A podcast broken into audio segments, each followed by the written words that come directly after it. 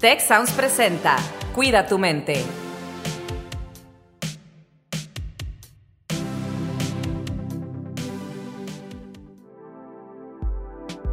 ¿Alguna vez te has preguntado por qué nuestro cerebro ve problemas en todos lados? ¿Qué es el carácter? ¿Para qué lo queremos? ¿Y cómo deberíamos encontrarlo? ¿Por qué nos reímos? ¿Por qué deberíamos hacerlo más seguido?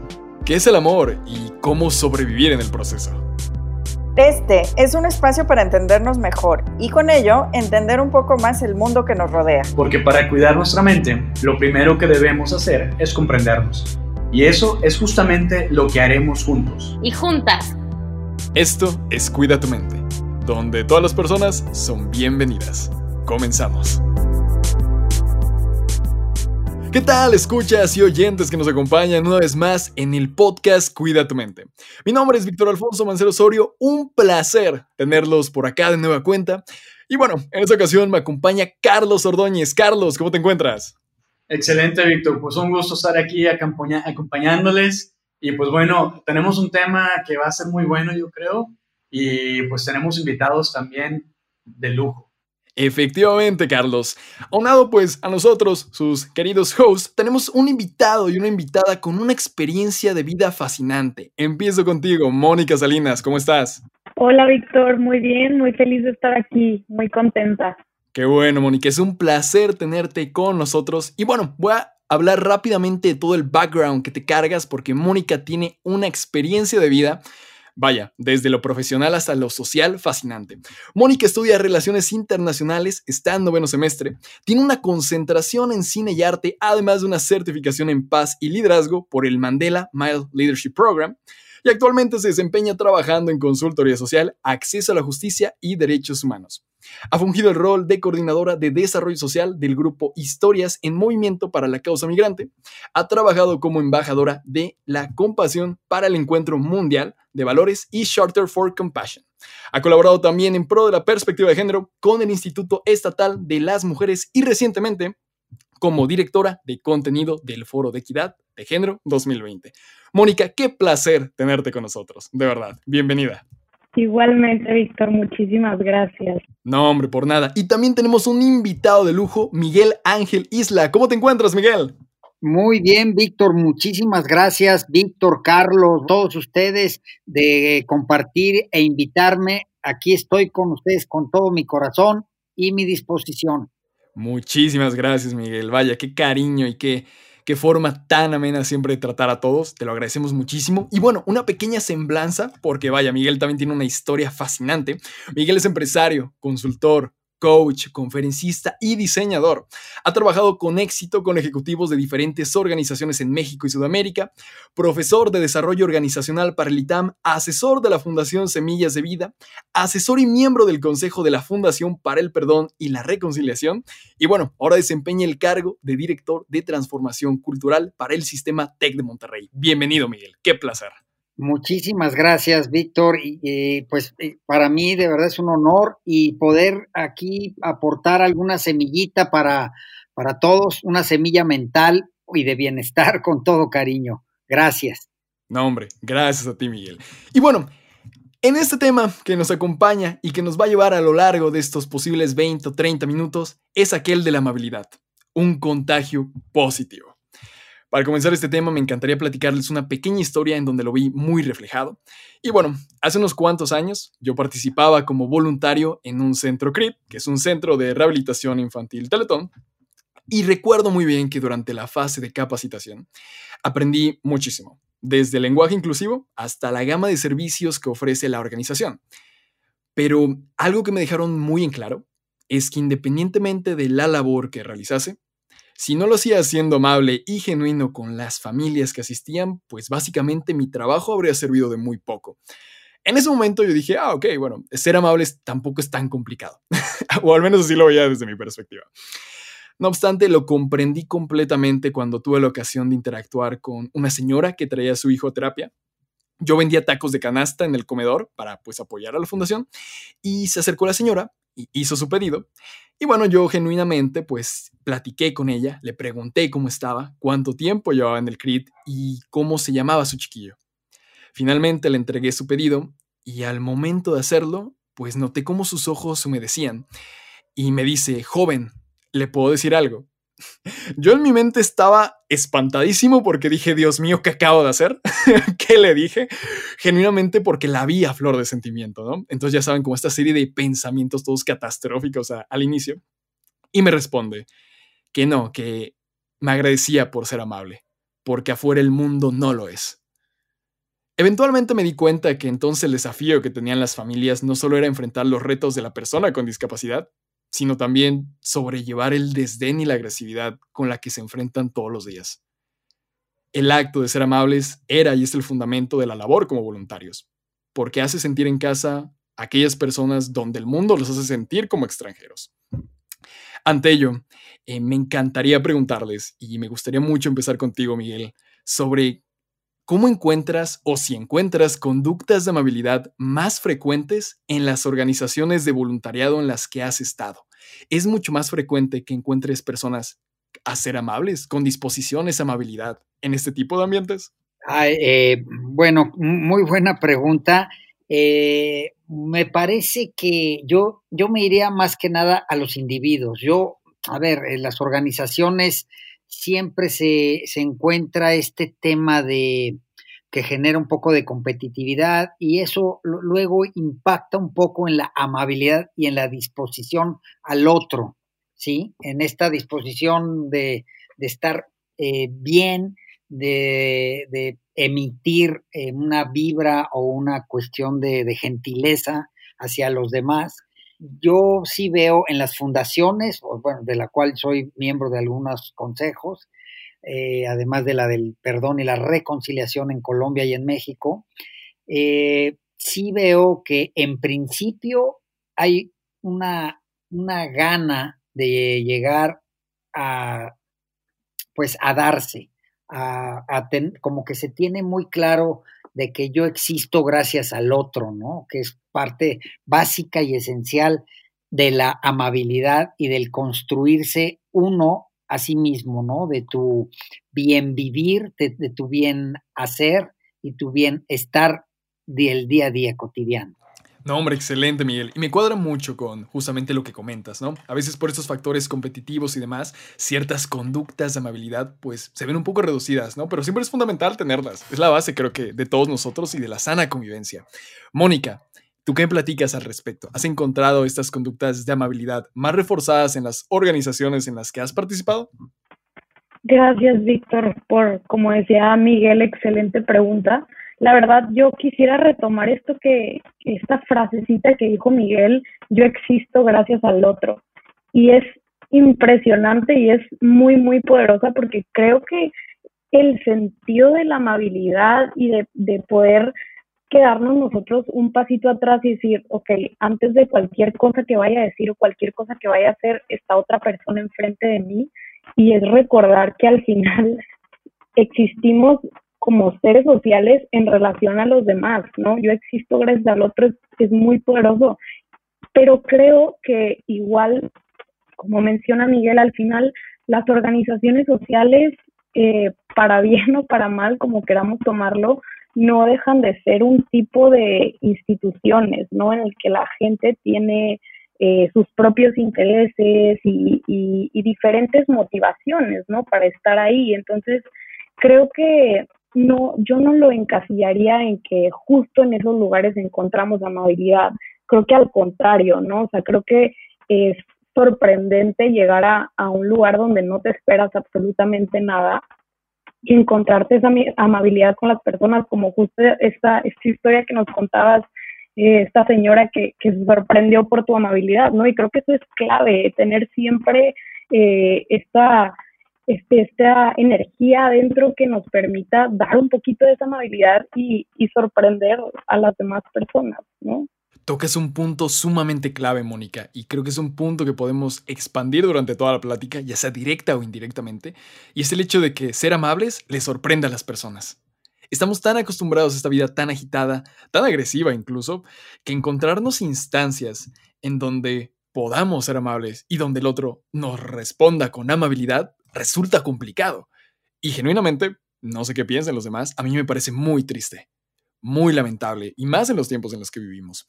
Carlos, eh, yo te pregunto, una pregunta muy, muy sincera y que nace justamente de esta discusión. ¿Para qué significa ser amable?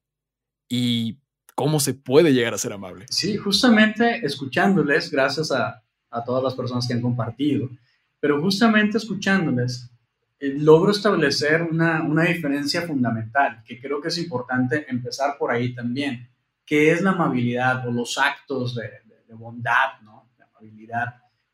Porque es muy diferente en otros temas, en otras ocasiones, hemos hablado de emociones, ¿no? Y en este caso, la amabilidad no es una emoción, es un acto, es una acción, una acción de bondad, de amabilidad, y no es una emoción, no es un sentimiento, es un acto que provoca ciertos sentimientos como los que ya han mencionado, ¿no? A lo mejor alegría, este, a lo mejor un poco de, nostalgia, a lo mejor un poco de, tristeza, como mencionabas ahorita, porque sí, a veces es muy triste ver que eh, en el mundo ya la amabilidad, la bondad no se espera. Como que ya asumimos, como decías ahorita, ¿no? Vivimos en un mundo tan agitado y tan agresivo que ya hasta se nos hace raro que alguien sea amable o bondadoso con nosotros. Y eh, yo tengo una anécdota también personal, ¿no? Antes vivía eh, en Canadá y recuerdo con algunos compañeros de trabajo, por un, por un ejemplo muy simple, ¿no? Que vivían en X lado diferente a donde yo vivía, una otra zona distinta, pero yo tenía un automóvil. Entonces les decía, oye, pues si quieres, pues te echo un ride, ¿no? Te echo un aventón, yo te llevo. Y dicen, ah, chis, pero pues, ¿cómo? Yo todavía no voy a salir, me quedan 15 minutos. No, no te preocupes, este, te, espero, ¿no? Pues, total, era una oportunidad que yo veía como para conocer más a la persona, para ser amable en algo que pues no me costaba. Y dice, oye, pero te vas a desviar del camino. Sí, pero me desvío 10 minutos, o sea, no es grave, lo puedo hacer. Y, y se les hacía raro. Y luego alguna vez me acuerdo que alguien me, me comentó, más bien me preguntó, oye, ¿y por qué lo haces? O sea, les, les, causaba tanto shock de que alguien fuera amable que se preguntaban, bueno, ¿qué hay detrás de esa intención? Que pues sí, muchas veces la gente se pregunta, bueno, ¿y por qué está siendo amable esta persona? ¿Cuál es su interés detrás de ser amable conmigo? Cuando el acto de bondad o el acto de amabilidad, pues no tiene, como mencionaba ahorita Mónica, realmente nada, lo hace sin esperar nada a cambio, simplemente pues hacerle un favor a alguien, un servicio a alguien. Y, hablamos también de un concepto que ahorita lo identifiqué sin que lo hayan mencionado tal cual, que es el del autoestima, ¿no? Hablamos mucho de la autoestima y hoy en día se habla de que a lo mejor algunos eh, tenemos ciertos problemas de autoestima, pero creo que también tenemos que hablar de los problemas de autoestima que tenemos en las sociedades modernas. No hemos estado invirtiendo mucho en la estima de las otras personas. Y eso es algo muy importante también de, de platicar, ¿no? Pero bueno, como dices, este tema da para mucho y pues nos gustaría seguir escuchando a nuestros invitados también. Así que seguimos, Víctor. Excelente, muchísimas gracias Carlos. Tocas un punto también fundamental y es que el acto de ver a la amabilidad como una acción es también verlo como una decisión. Entonces, tenemos la oportunidad y la decisión de ser amables, Ahora bien, me encantaría preguntarte, Mónica, en las instituciones en las que has participado, ¿de dónde nace ese genuino interés por servir a los otros? Por brindarte a los otros a través de tus fortalezas, incluso tus debilidades y principalmente lo que te compone. ¿Qué es esa chispita que hace que digas, sabes qué? Sí, yo quiero servir a los otros, yo quiero hacer un cambio positivo en el mundo con amabilidad o con el resto de cualidades positivas que te componen. Gracias, Víctor. Pues mira, la verdad es que este es un tema que para mí en lo personal es, es grandísimo y complejísimo, pero voy a tratar de resumirlo lo más posible. Eh, creo que hay, hay una palabra que, que a veces me causa un poco de conflicto, que es altruismo, ¿no? Mucha gente dice como, ah, es que eres una persona altruista o, o o yo quiero dedicarme al altruismo. Y a veces yo me pregunto, ¿qué es eso, no? O sea, ¿qué, qué, es, qué es, ser altruista? ¿Qué es eh, ser amable? ¿Qué es no esperar nada a cambio?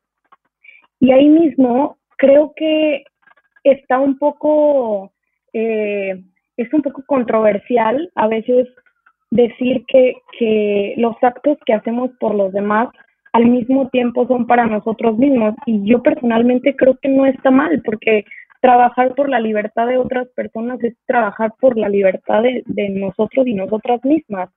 Entonces, para mí ha sido muy importante ver mi escala de valores, es decir, qué valoro en mi vida, para mí qué es importante y dentro de esa escala de valores yo encuentro el conocimiento como algo imprescindible en mi vida. Entonces, el, el, el valorar el conocimiento y preguntarme como, ok, ¿por qué quisiera yo vivir en una burbuja de 20 metros cuando existe un, una infinidad de vidas diferentes?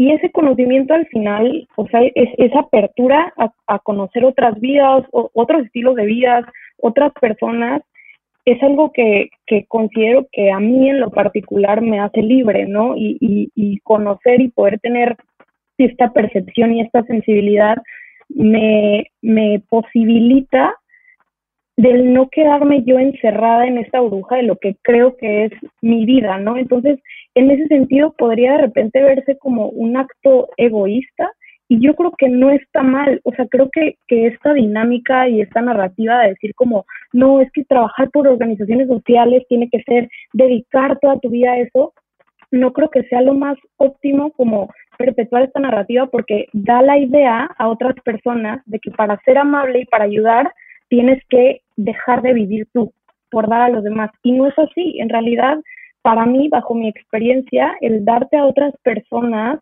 y el involucrarte en un trabajo social, en una, en una vida en sociedad diferente a la tuya, te da muchísimo a ti, te da un aprendizaje increíble y te da una posibilidad de ser una persona mucho más integral, se podría decir, ¿no? Entonces creo que ese para mí ha sido mi motor siempre, el siempre aprender, el, el no quedarme con, con, mi sola perspectiva y el, y el siempre recordar que, que también en mi vida pueden pasar cosas. Por ejemplo, me, me, me gusta muchísimo trabajar con el tema de género.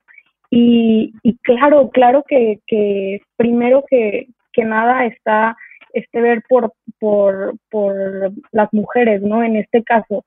Pero si, si soy 100% honesta, pues lo que pasa es que yo también soy mujer, ¿no? Entonces, ¿qué, ¿qué pasa conmigo? Entonces ahí es cuando entra esto, ¿no? Como trabajar por la libertad de otras mujeres es trabajar por mi misma libertad como mujer y eso no está mal para nada.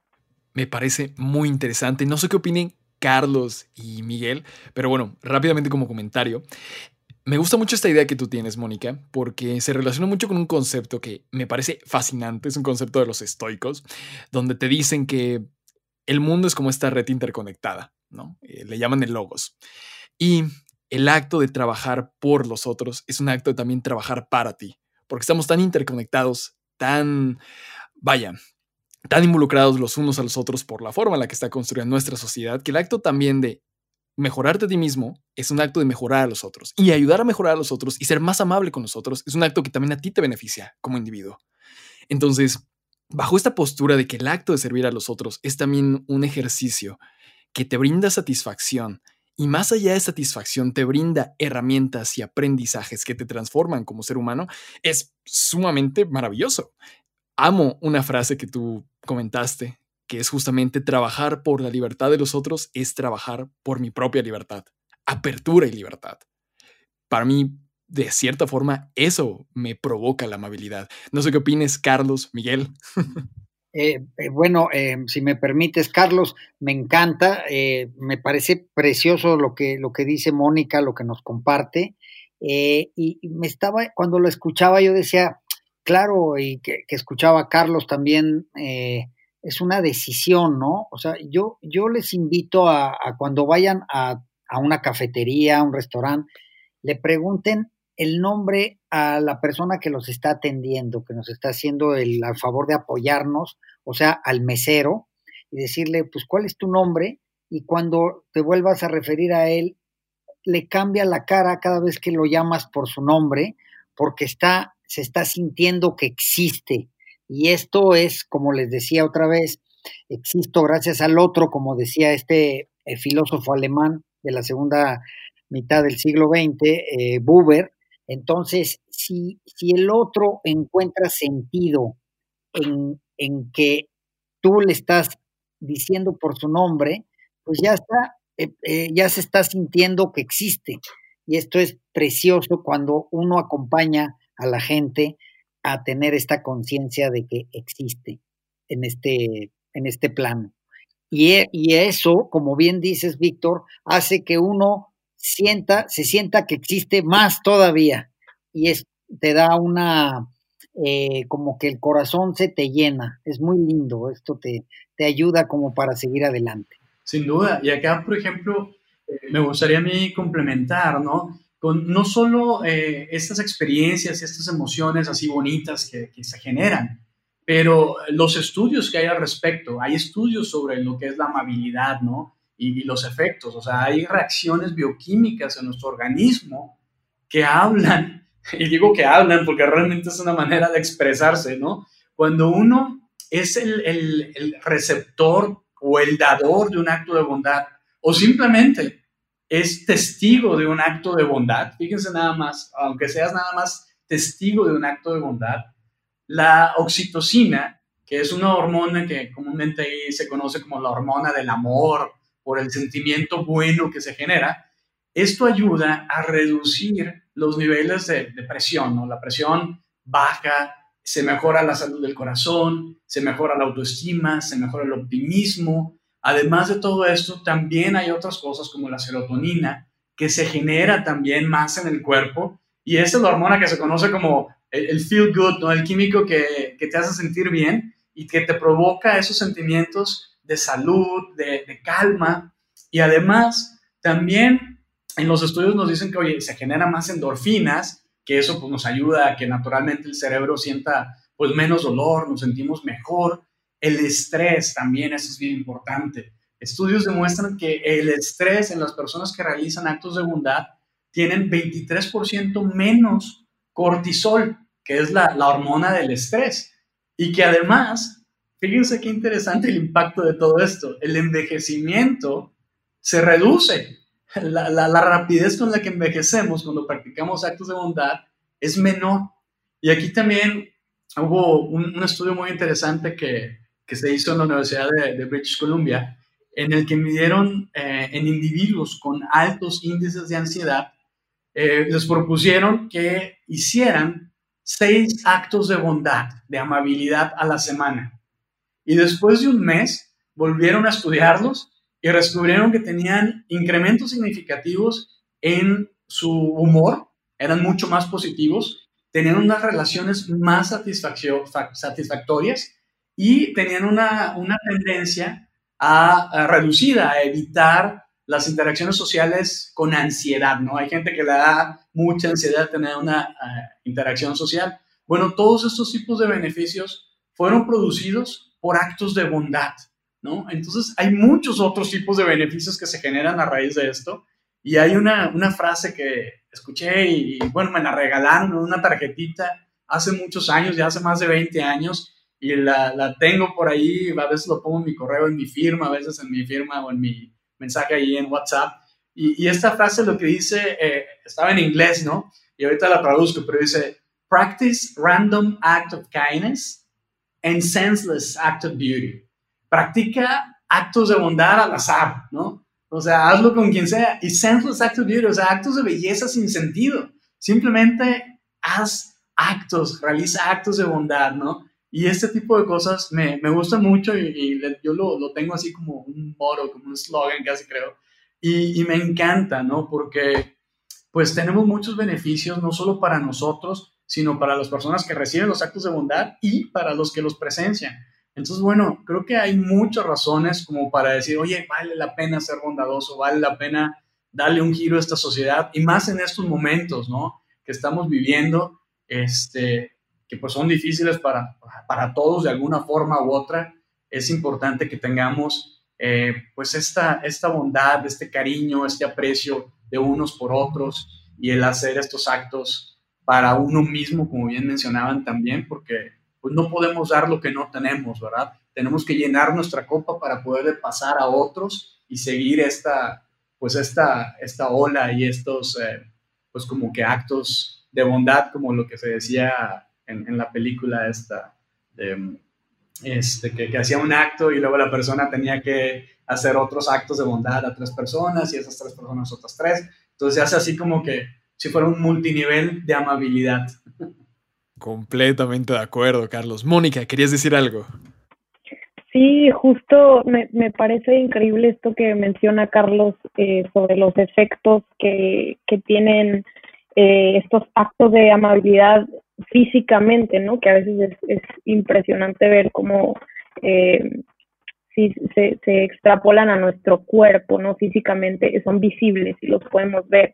Y, y me llama la atención porque justo es eh, otra vez como traer a la mesa esta, eh, esta narrativa de, de que en realidad ser amable o hacer actos de amabilidad no es algo radical o no debería ser algo radical, no debería, como decíamos al principio, ser algo que, que nos sorprenda, ¿no? Y creo que el, storytelling alrededor de la amabilidad es todo. Entonces, si, si nosotros y nosotras al momento de, de, hablar de amabilidad o de hacer actos de amabilidad, como le colgamos esta medallita de wow, hice algo increíble, pues la, las otras personas lo van a ver así también, ¿no?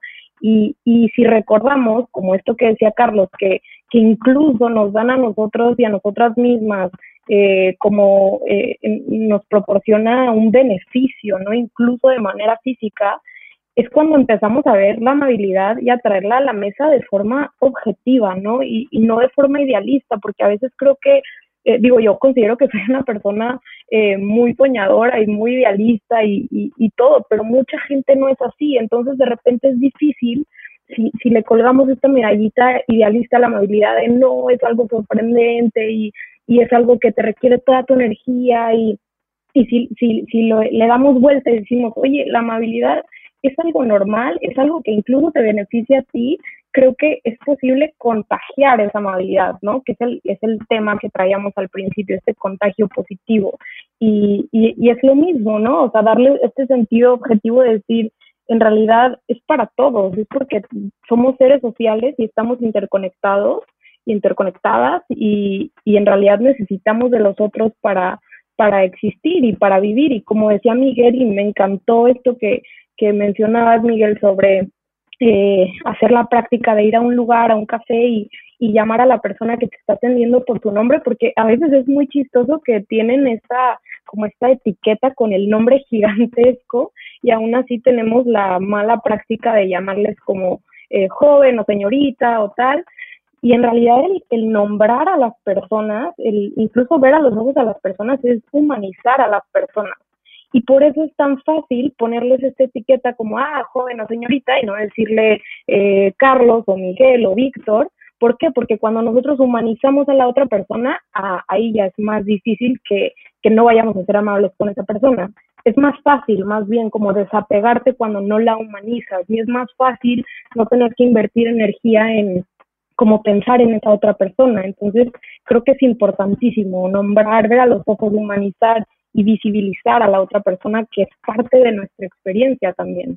Excelente, muchísimas gracias, Mónica. Y bueno, para ir finalizando el programa, me encantaría que en unos cuantos segunditos, tanto Miguel, Mónica, Carlos y por supuesto su servidor, nos podrían comentar qué se llevan de este episodio acerca de la amabilidad. Empezamos contigo, Miguel.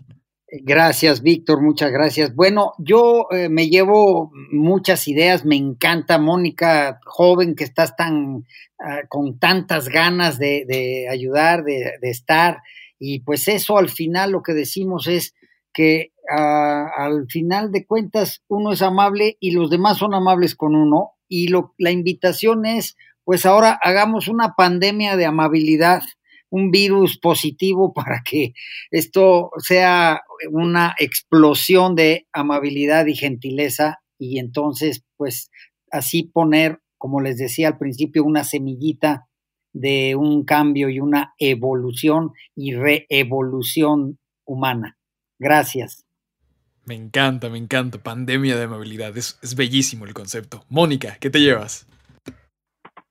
Totalmente, coincido con Miguel. Estoy, estoy contentísima de tener la oportunidad de recordar, porque a veces estamos en, nuestro día a día, ¿no? Cotidiano, trabajando, haciendo cualquier cosa y, tomarnos un tiempo para platicar de amabilidad creo que es muy importante. Eh, esto que les decía, el, el poder recordar que, que, hay que humanizar a los demás, el poder recordar que la amabilidad es, es un acto para nosotros y nosotras mismas, es lo más importante y el tomarnos espacios para poder descansar un poco de, de la rutina y recordar que hay cosas que necesitamos traer a la mesa y que necesitamos platicar con eh, gente de nuestra edad, con gente más grande, con gente más joven, eh, con cualquier estilo de vida, creo que es imprescindible. Excelente, muchísimas, muchísimas gracias, Mónica. Carlos, finalmente, ¿qué te llevas tú del programa? Oye, pues me encanta esto que dice Mónica de, de platicar con gente de diferentes edades, porque así lo tenemos ahorita en este programa. Un quinceañero como Miguel, un veinteañero como yo, Víctor y, y Mónica aquí acompañándonos. Genial. Qué bueno tener esas perspectivas y compartirlas. Pero siendo muy concretos, ¿qué me llevo? Es esencial que seamos o que empecemos por ser amables con nosotros mismos, porque creo que nos olvidamos de eso bastante seguido. Y, debemos empezar por ser amables con nosotros mismos, generar todas estas buenas cosas para nosotros mismos y romper la indiferencia con la que estamos viviendo muchos en este mundo en estos días para hacer lo que decía Miguel, lo que decía Mónica, de, de humanizar a la otra persona, de reconocerla y de decirle, oye, no te estoy ignorando, no eres una persona más, eres Víctor, eres Mónica, eres Miguel, eres quien seas, ¿no? Este, yo creo que eso es muy importante y son esos pequeños actos de bondad o de amabilidad que hacen una gran, gran diferencia. Y está muy fácil, podemos empezar. Y aquí a los que nos estén escuchando, les reto a que practiquen esto, a que hagan en esta semana algunos actos de bondad pequeñitos, Pueden ser muchos tipos distintos, pequeñitos, y que experimenten esto y, lo sientan, lo vivan.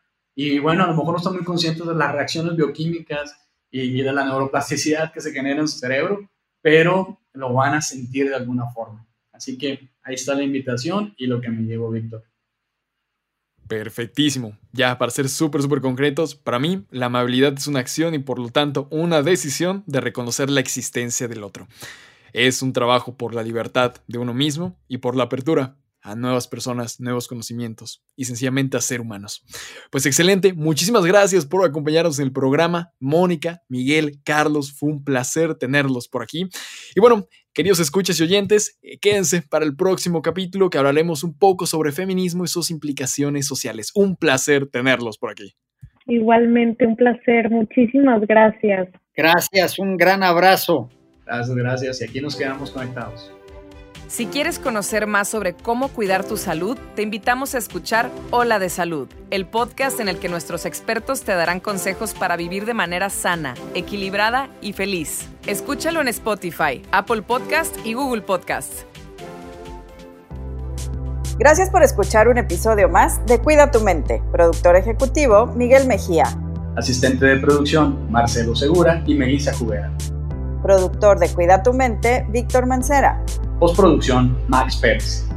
Los invitamos a escuchar el siguiente episodio de Cuida tu Mente y el resto de los programas de Tech Sounds en Spotify, Apple Podcast, Google Podcast y tech.mx slash tech-sounds.